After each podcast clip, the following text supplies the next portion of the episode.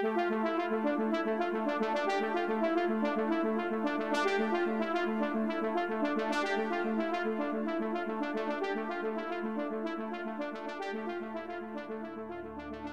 12 million Ukrainians have been forced to flee their homes or their country as a result of the Russian invasion of Ukraine. Millions are concentrated in Poland and Romania, as well as in other countries in the region Hungary, Moldova, Finland, Germany, and elsewhere. How are they faring as refugees? Welcome to International Horizons, a podcast of the Ralph Bunche Institute for International Studies that brings scholarly and diplomatic expertise to bear on our understanding of a wide range of international issues. My name is John Torpey, and I'm director of the Ralph Bunche Institute at the Graduate Center of the City University of New York. We're fortunate to have with us today Rand Richards Cooper, a journalist who recently traveled for two weeks through refugee gathering places in Poland with a magician, Bill Herz, who was entertaining the kids stuck in the limbo of refuge. Rand Cooper's writings have appeared in Harper's, The New Yorker, The Atlantic, Esquire, GQ, The New York Times Magazine, and many other publications. Uh, he's a longtime reviewer for the New York Times Book Review, as well as a film critic and contributing editor for Commonweal. Rand Cooper has been writer in residence at Amherst College and at Emerson College. So thanks so much for being with us today, Rand Richards Cooper. My pleasure, John. Great to be with you.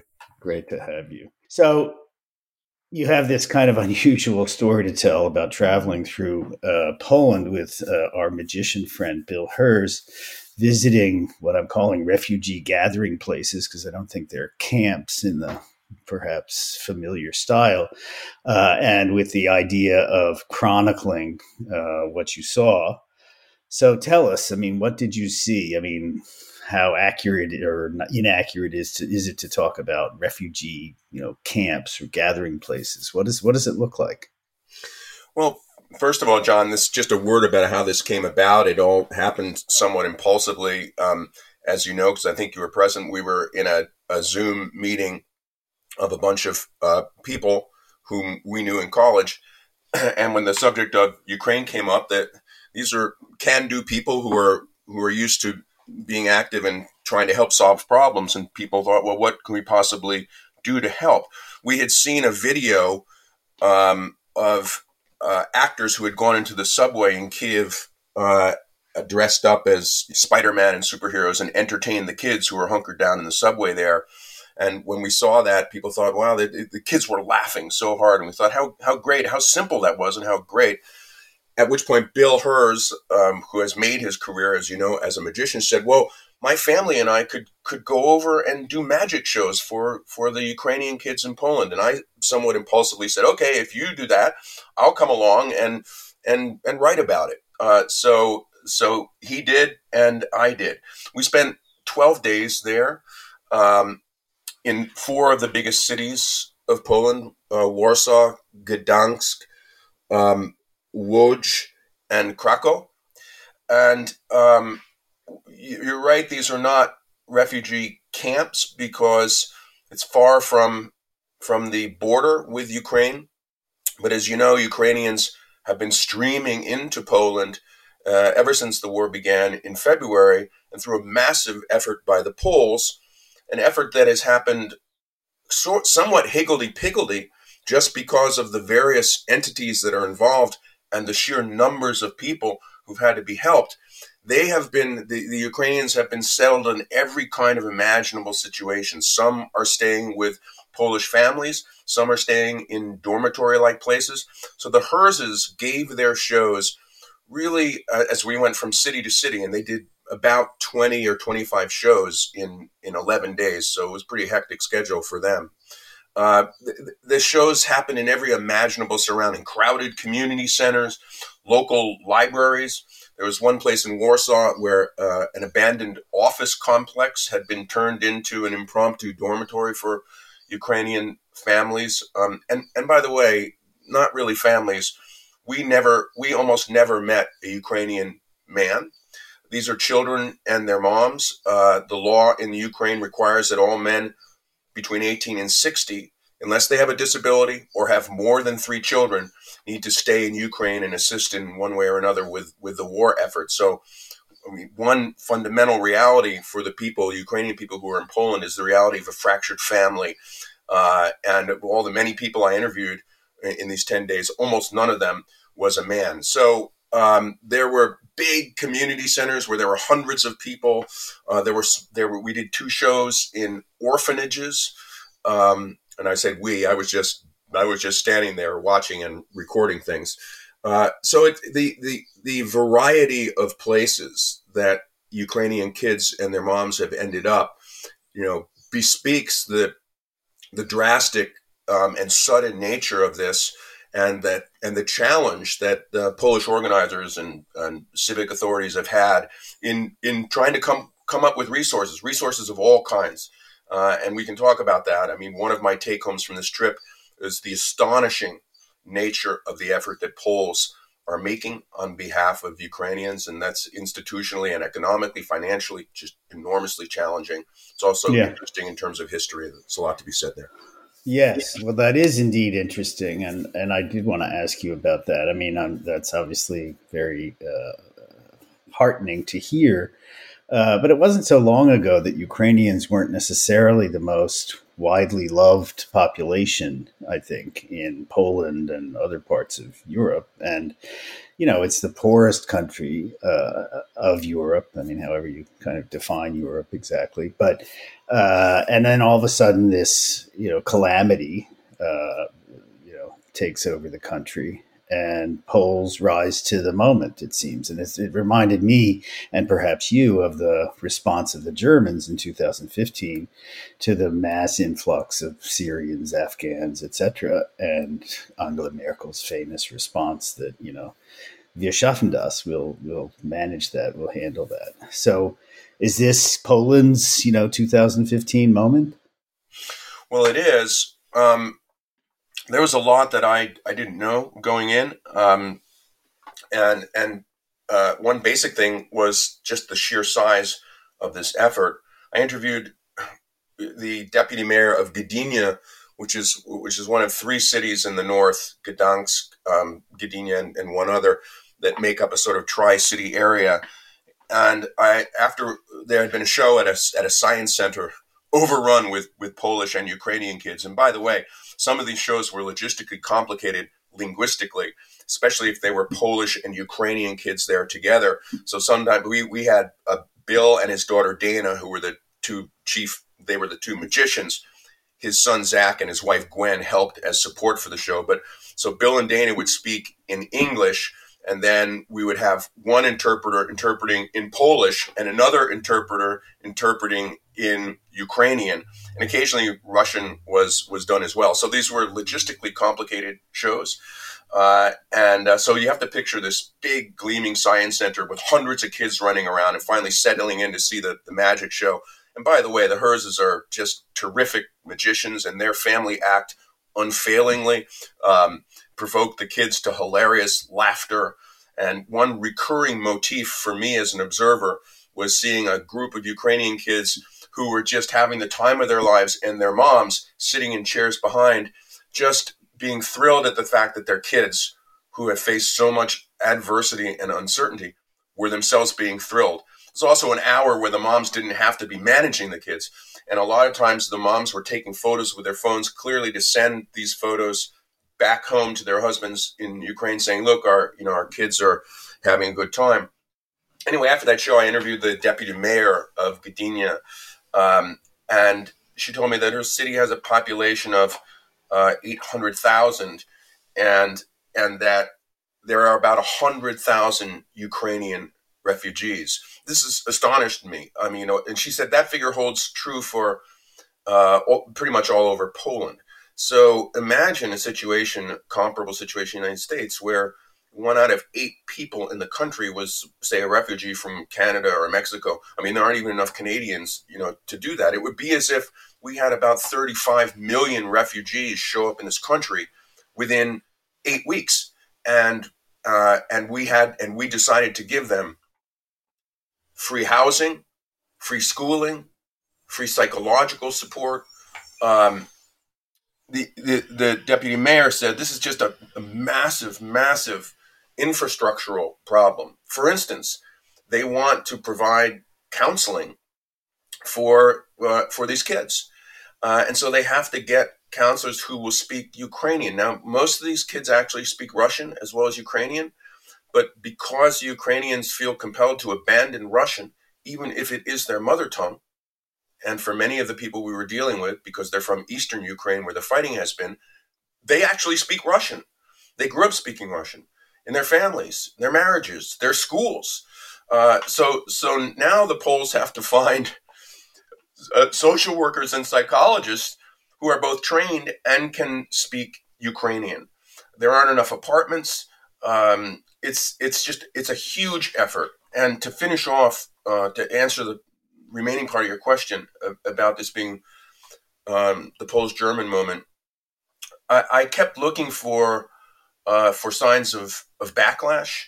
Um, because again, I imagine like you know what would happen in this country if we decided to provide all those services overnight for 35 million people. Poland is not a particularly wealthy country, um, and and and this is creating you know huge stresses. But I found almost aside from like one taxi driver who said, you know, you can't even find an apartment in Warsaw now because the Ukrainians have them, and some of these Ukrainians are rich, you know, but they just came here and take all the best flats. It was like three people who said something like that. Most of the Poles said something like, as soon as this started happening, we knew what we had to do. And it was the obvious thing to do.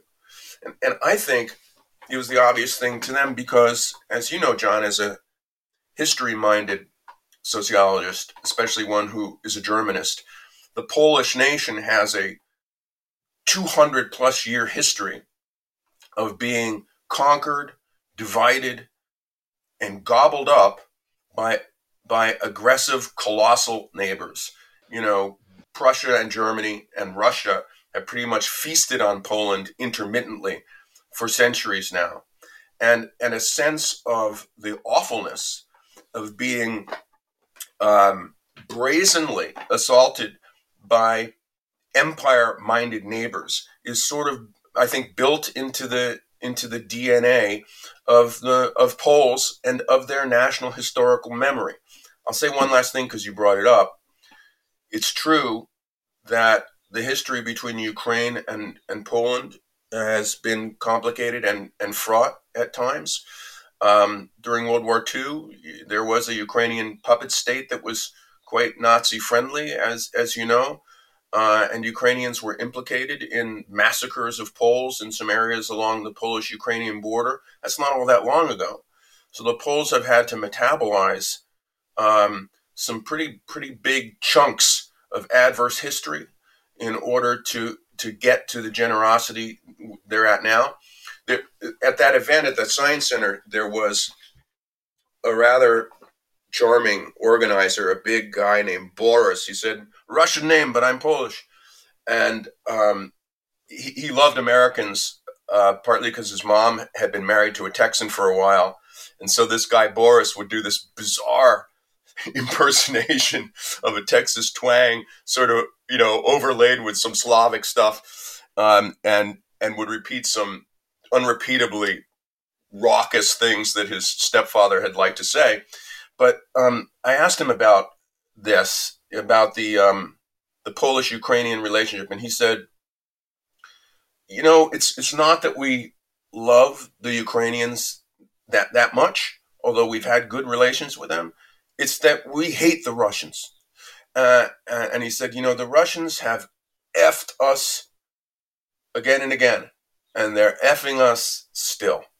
So, so part of what's going on is sort of contending historical memories, but I, but you know, but above all, I think that there's a great museum in Gdansk, the Museum of uh, World War II, and it documents the Soviet on the one hand and the Nazi aggressions against Poland. And there's one room where you walk down a narrow hall and 15 foot high flags on either side. One side, the red Soviet flag, the other side, the Nazi flag. And as you claustrophobically walk between these, these two giant flags, you, you feel that sense of being of being squashed that um, between two greedy giants that that that Poland felt, and I I felt over there often that that echoes of World War II were were you know quite were quite audible and um, and were involved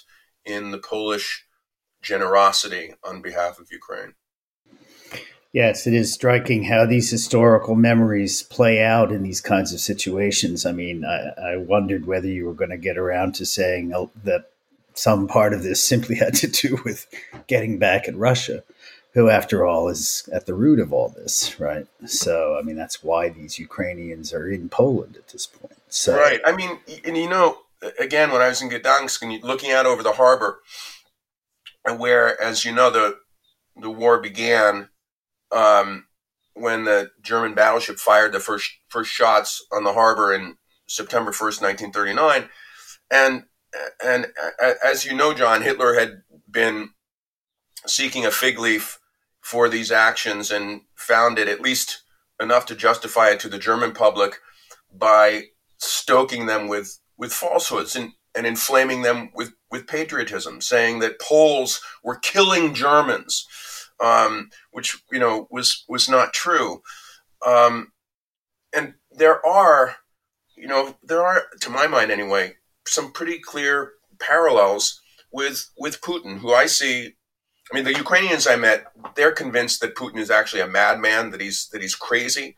I, I don't know. I you know I'm not inside his mind, but I tend to see him as just a an aggressive and brazen authoritarian who's who decided he could get something and and he's taking it. There's but there is a sort of Lebensraum like aspect to to this um, that involves claiming not not only claiming Ukraine, you know, as a conquerable war prize, but in fact defining it as as Russian. Um, it's it's an it's an incursion not only into Ukrainian territory, but into Ukrainian identity. When I would go through Poland, as you know, I lived in Germany for years, so I tend to see things through a German lens. All these cities that we were going to, they have these sort of shadow German names. Gdansk is Danzig, Łódź was Litzmannstadt, um, Wrocław, the Germans called Breslau.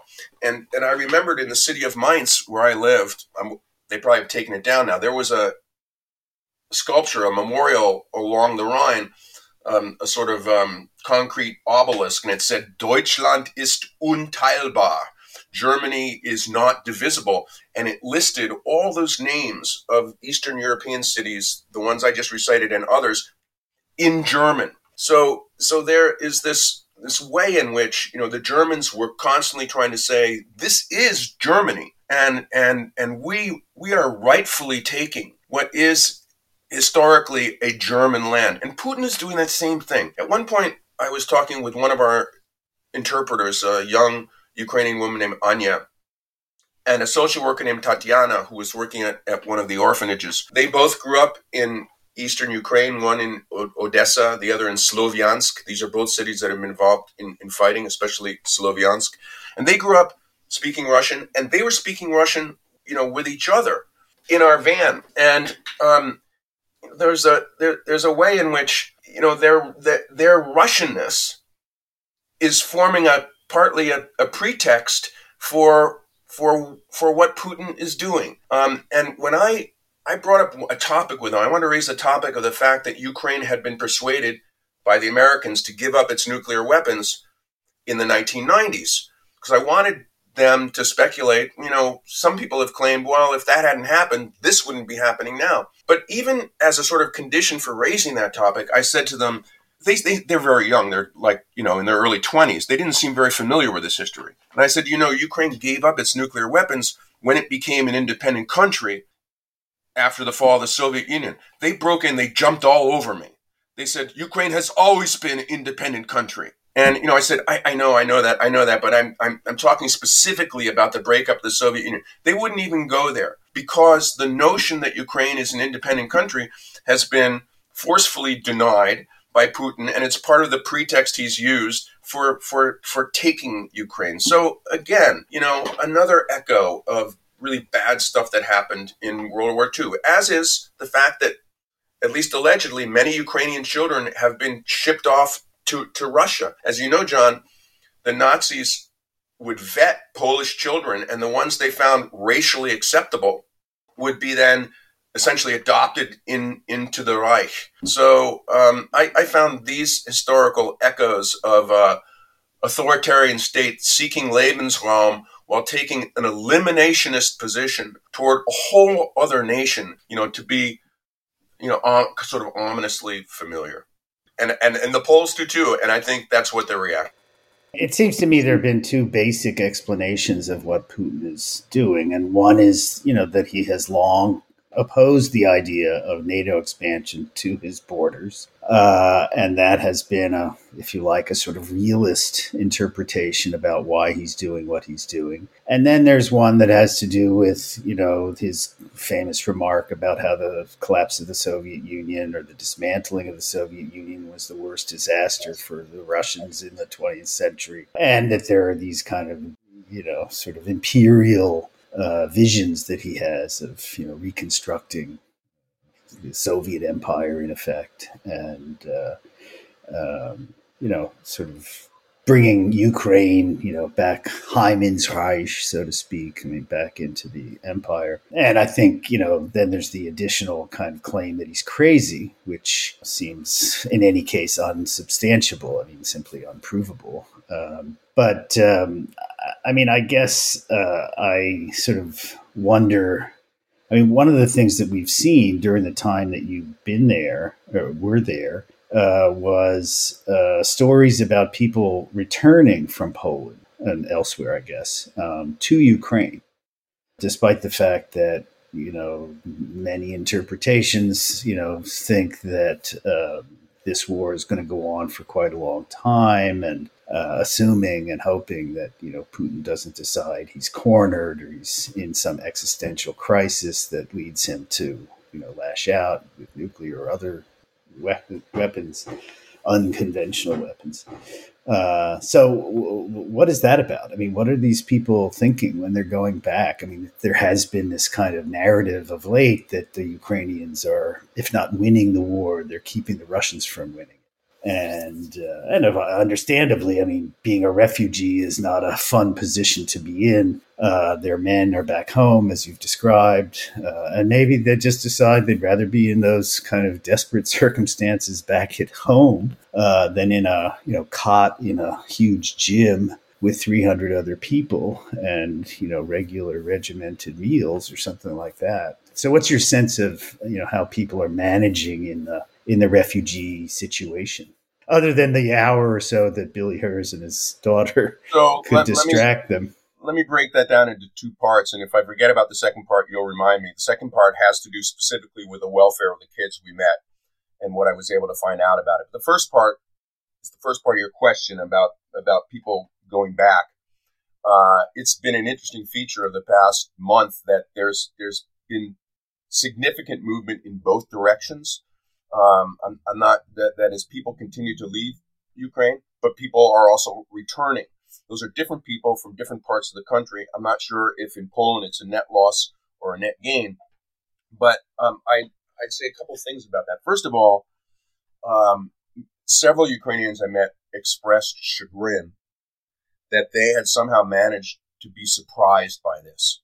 Uh, one woman I met from uh, from Kiev basically said, well, a woman I met, another woman I met from Eastern Ukraine, who's a lawyer, who spoke, came up to me after one of the shows, and she spoke perfect English. She's a lawyer and economist. I'll say more about her later. She said, "Your government was was telling us this would happen. The UK government was telling us this would happen, but we didn't believe it. I heard that over and over again. We just didn't believe it. We were surprised.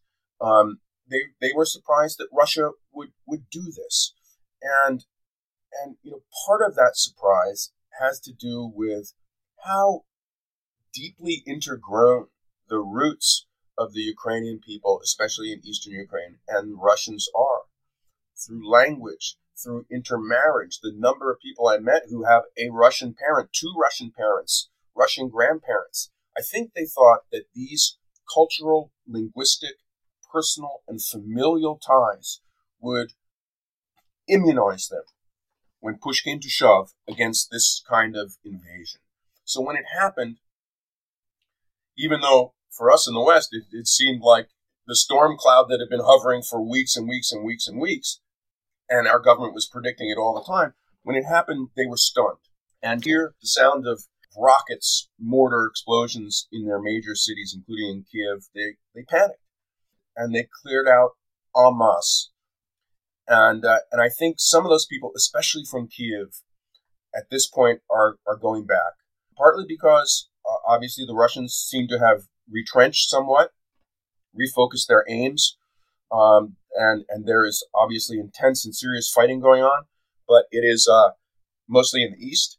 And so I think you're going to see continued movement back all other things being equal, in, into the western and central parts of the country. But as the war becomes an ongoing slog in in the east, people are are continuing to leave. I want to get back to one other thing, if you'll just remind me later, John, and, and that is the kind of fiendish nature of the division that that this war has caused. I just want to bracket that and get back to it. But let me get to the second part of your question about how they're doing in Poland one of the shows we did in a town outside uh, Warsaw, about an hour west of there, a place called Rybno.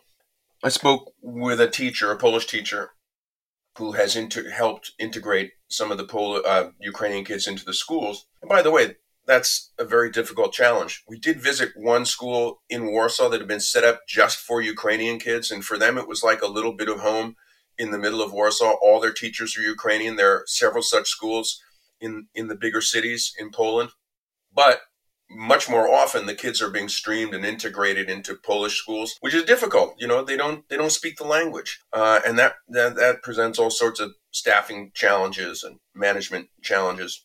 Uh, I asked this teacher, Ludwika was her name, how the kids are doing, and she said, and she was not the only one who said this. There's a big difference between the Ukrainian kids who came early and the Ukrainian kids who came later. Because that first outflow of people who left as soon as the bombs started falling, a lot of those kids were not exposed to any actual warlike situation. You know, their parents said, We're going, and they left. But the teacher said the kids who came later, they often saw things. And I heard plenty of stories about harrowing escapes under fire, actually. People from neighborhoods where buildings were destroyed, where, where people were killed. And this teacher said those kids are they're they're in a completely different situation. Some of them won't talk much. They don't laugh. You you touch them on the shoulder and they they flinch. And there's a lot of concern about long-term emotional and psychological problems that these kids have. You know, that said, they're they are really getting great care and and great treatment. And once again, I you know I couldn't be more impressed. The the woman who was the lawyer and the economist who came up and spoke with me and after one of the shows and and I asked her what she would have said six months ago or a year ago if someone had told her that in a year you'll you'll be living in exile in an abandoned office complex in Warsaw. And she said, "Well, it is not possible." She said, uh, and in fact, even now, every day, this is we this is a dream, and uh, we keep thinking, you know, we're we're going to wake up, but we don't wake up. She said, given that the the efforts that the Poles have made on their behalf are are truly remarkable. Uh, this was a couple days after the Orthodox Easter, and across Poland, the Poles, who obviously are Catholic and don't celebrate the same Easter on the same day, made a massive display of Orthodox Easter, including preparing uh, all over the place holiday foods, certain certain kind of bread called pascha. That's a, a Ukrainian um, uh, festive festive bread. They put on dance shows, and uh, this woman, whose name was Anna, had her 12 year old daughter there with her, Sophie. And Sophie is a gymnast and a dancer, and she's already been able to find gymnastics and dance classes in Warsaw. And when I asked Sophie, who didn't speak much English, how how she was feeling and you know how how life in Poland for her was, her mother said to her, "Show him." And the girl backed off, and then she did a cartwheel and like jumped up, you know, beaming you know, I was so struck by the courage, really the fortitude of these Ukrainians in dealing with such unexpected ruptures and maintaining a, a clearly hopeful um, stance on their future, however uncertain it is, and also, um, as I as I've said several times, by the extraordinary efforts the Poles are are making. This Ukrainian woman Anna said the Polish people that they have the biggest heart of anyone in the world. So part of my stay there was sort of like like a PR campaign for for Poland. Uh, so anyway, the kids, I think um, it's really, really a, a, a mixed bag. Um, kids are pretty adaptable and flexible. And I will say also this, you know, the kids, they're dealing with, with a sudden unexpected rupture. Bill Herz and his family comes in, does, does an hour of magic. The kids are having a blast. You know, they, they have day to day challenges, you know, but adults have the larger burden of understanding, among other things, the geopolitics of the moment and the existential threat that their country is facing. Um, so I, so I think, you know, the, the, emotional and psychological burden is even harder on the parents. And every now and then I'd look out at the audience of moms sitting there, and and while most of them would be uh, clapping, laughing, and taking photos, every now and then you'd see a woman just sitting there with a with a blank stare on her face, you know, a sort of thousand yard stare, and you and it, you shudder to think what you know what she was thinking about. Um, so so people are stunned. Right. I'm sure there must be despondency, but it's great. It's great to hear that there's so much uh, receptivity to this, you know, population that's in such a difficult situation. Uh, but I wanted to get back, perhaps, to round out the discussion to the issue that you raised and wanted me to come back to, and I think that was you said the word fiendish or fiendishness, uh, and I think you were referring to the way in which the Russian invasion has you know separated these two populations and made them antagonistic to each other in ways that hadn't necessarily been the case before. Right. Yeah, Anna Anya, um, one of our interpreters, and and Tatiana, uh, the social worker who was working the orphanage, they were talking in the van as we were going from one show to another speaking Russian, and I would get occasional translations. And um, I I had asked them about their relations with with Russians. Anya had a boyfriend who was Russian. He lived for 12 years in Ukraine. Then he moved to St. Petersburg. Anya had considered moving to Russia. She went there and and and looked at it and uh, didn't really see a future for herself there. This was a couple years ago. She and the boyfriend broke up and stayed in touch. Once this war started, she kept sending him materials about Russian aggressions and even atrocities in in Ukraine, and he he rebuffed her and said, you know, th- this war has nothing to do with me. I, I don't want to hear about it. I'm focused on my studies, um, and and he was non-receptive, so they they stopped contact. Um, and both Anna, uh, Anya, and um, Tatiana referred to as many Ukrainians do, Russian propaganda that that Russians are being fed lies uh, and about about Ukraine. For instance, that people in Ukraine who speak Russian are being beaten, and as we know, Putin has charged that that uh, Ukrainian Russians are being beaten, even killed. And and An, and Anya and Tatiana said, "This is ridiculous. We're speaking Russian right now." Um,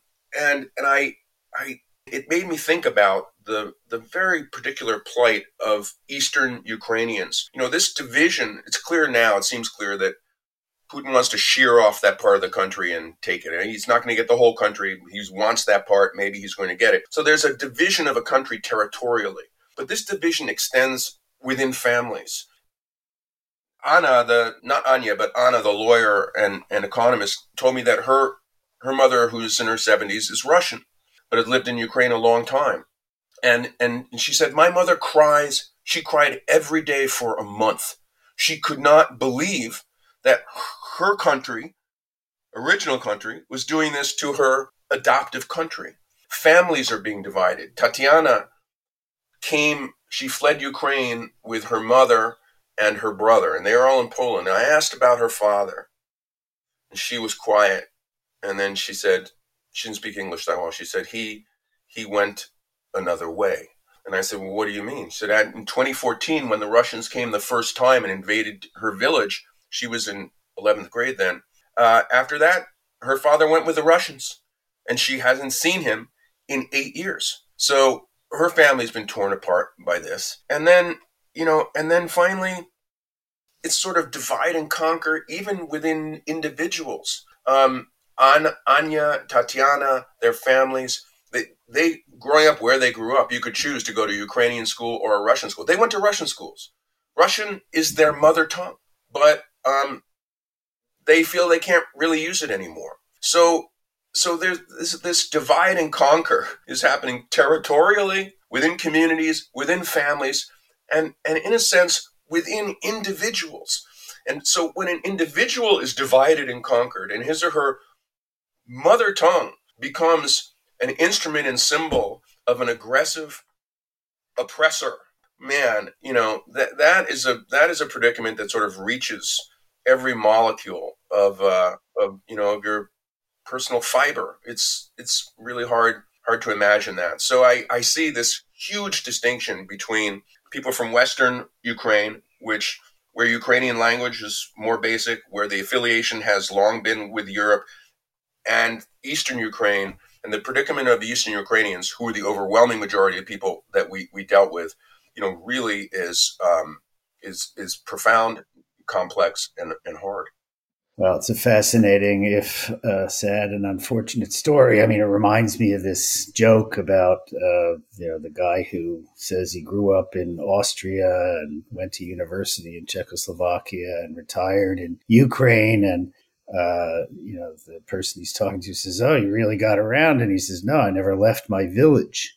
Uh, I mean, it just sounds like a very East European, although in some ways, you know, uh, a kind of story characteristic of other war torn places where borders have moved around historically. In any case, thanks so much for your insights about what's going on in the refugee situation among Ukrainians, primarily in Poland. That's it for today's episode. I want to thank Rand Cooper for sharing his insights about the refugee situation in Poland. Remember to subscribe and rate International Horizons on SoundCloud, Spotify, and Apple Podcasts. I want to thank Osvaldo Mena Aguilar for his technical assistance, as well as to acknowledge Duncan McKay for sharing his song International Horizons as the theme music for the show.